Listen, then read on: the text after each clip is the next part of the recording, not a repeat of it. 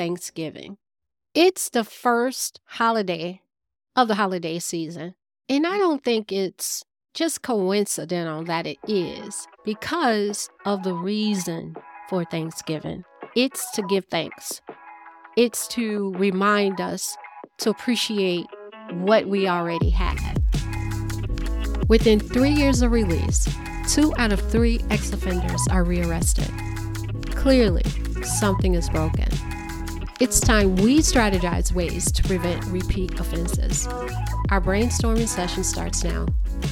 Welcome to A Prisoner's Pardon. Hello, and welcome to A Prisoner's Pardon podcast with me, your host, Michi J. Thank you so much for listening today because we are now in the holiday season, and it is generally a time of cheer, happy things, happy family occasions, very joyous. But for some, it's not so much so. After listening to today's episode, though, I hope that changes for those people who do not enjoy the holiday season. Today, we're going to talk about Thanksgiving. It is in a few days, and it's the first holiday of the holiday season. And I don't think it's just coincidental that it is because of the reason for Thanksgiving. It's to give thanks, it's to remind us to appreciate what we already have. This show is called A Turkey Pardon. Yes, even a turkey has to get pardoned sometimes. No pun intended there. First, let me tell you about how did this come about? There's a national Thanksgiving turkey presentation, which is a tradition in the US where the president pardons a turkey. I never paid much attention to this until recently. I did some research on it just to look into it because I thought it was so interesting because of what we do on the show, where we look and try to understand how we can have prisoners be pardoned. So it was first done by President Abraham Lincoln in 1863.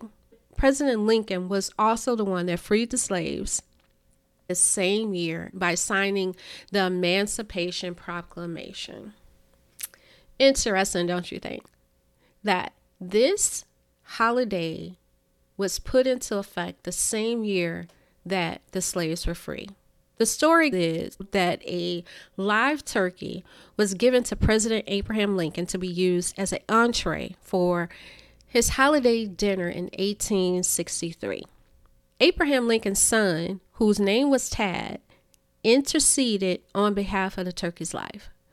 It was reported that he had grown fond of this turkey. Now, Tad is his son's name again, and get what the meaning of his name is heart. Well, Tad presented his plea, and it was admitted, and the turkey's life was spared. Hence, we get the pardoned turkey. This is also similar to what we see where a president and a governor pardons a person and wipes clean their record the person is able to go on and live a life without this record overhead. This is also very similar to the salvation story where God gave his son so that we can get a pardon.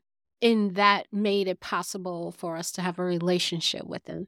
So here we have a president pardoning a turkey. We have God pardoning us as well. Maybe we as individuals should pardon somebody, that is, forgiving somebody, giving to them a pardon so that they can be thankful. It's so many times that we can hold grudges against people. Most of the time, it's against family members. Look at this as an opportunity to start a tradition every year to pardon somebody, to forgive somebody for something they've done against you. Look at them as the turkey, so to speak. I think that would go a long ways to helping people enjoy the holidays. President Lincoln also did a presentation and we have a record of what he said. I'm not going to read all of it, just a short clip. This year that is drawing toward its close has been filled with the blessings of fruitful fields and helpful skies. To these bounties, which are so constantly enjoyed that we are prone to forget the source from which they come.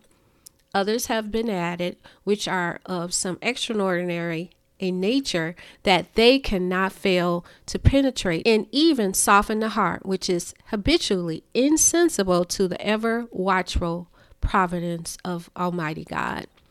So he's saying here that we forget the source and we also forget that what we have to be just so grateful for.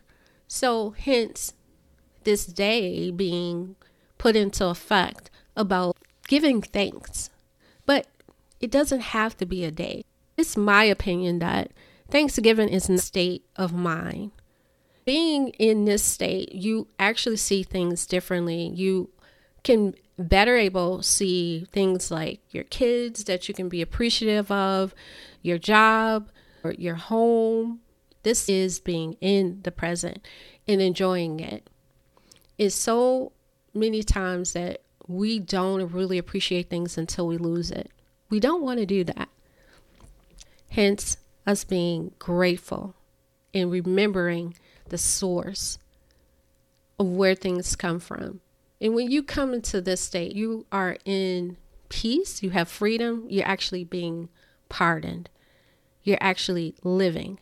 I don't know if you heard this statement before that everybody dies, but not everybody lives. The holidays are very commercialized and it's done purposely to have you buy things. There's nothing wrong with buying things, but it's also about appreciating what you have already. Some of us need to go back and look at what we already have, and maybe we don't need to buy certain things. Maybe we just need to give some away. So I'll end this. We just don't need a pardon. We also need to give a pardon to people too.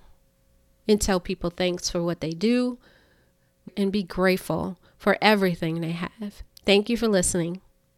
God bless and may you have a week filled with blessings. Thanks for tuning in to the show. For more information on our guests and resources, visit prisonerspardon.com. If you're enjoying the content, follow, like, and subscribe to this podcast. Also, please be sure to leave a rating and review. Until next time, God bless.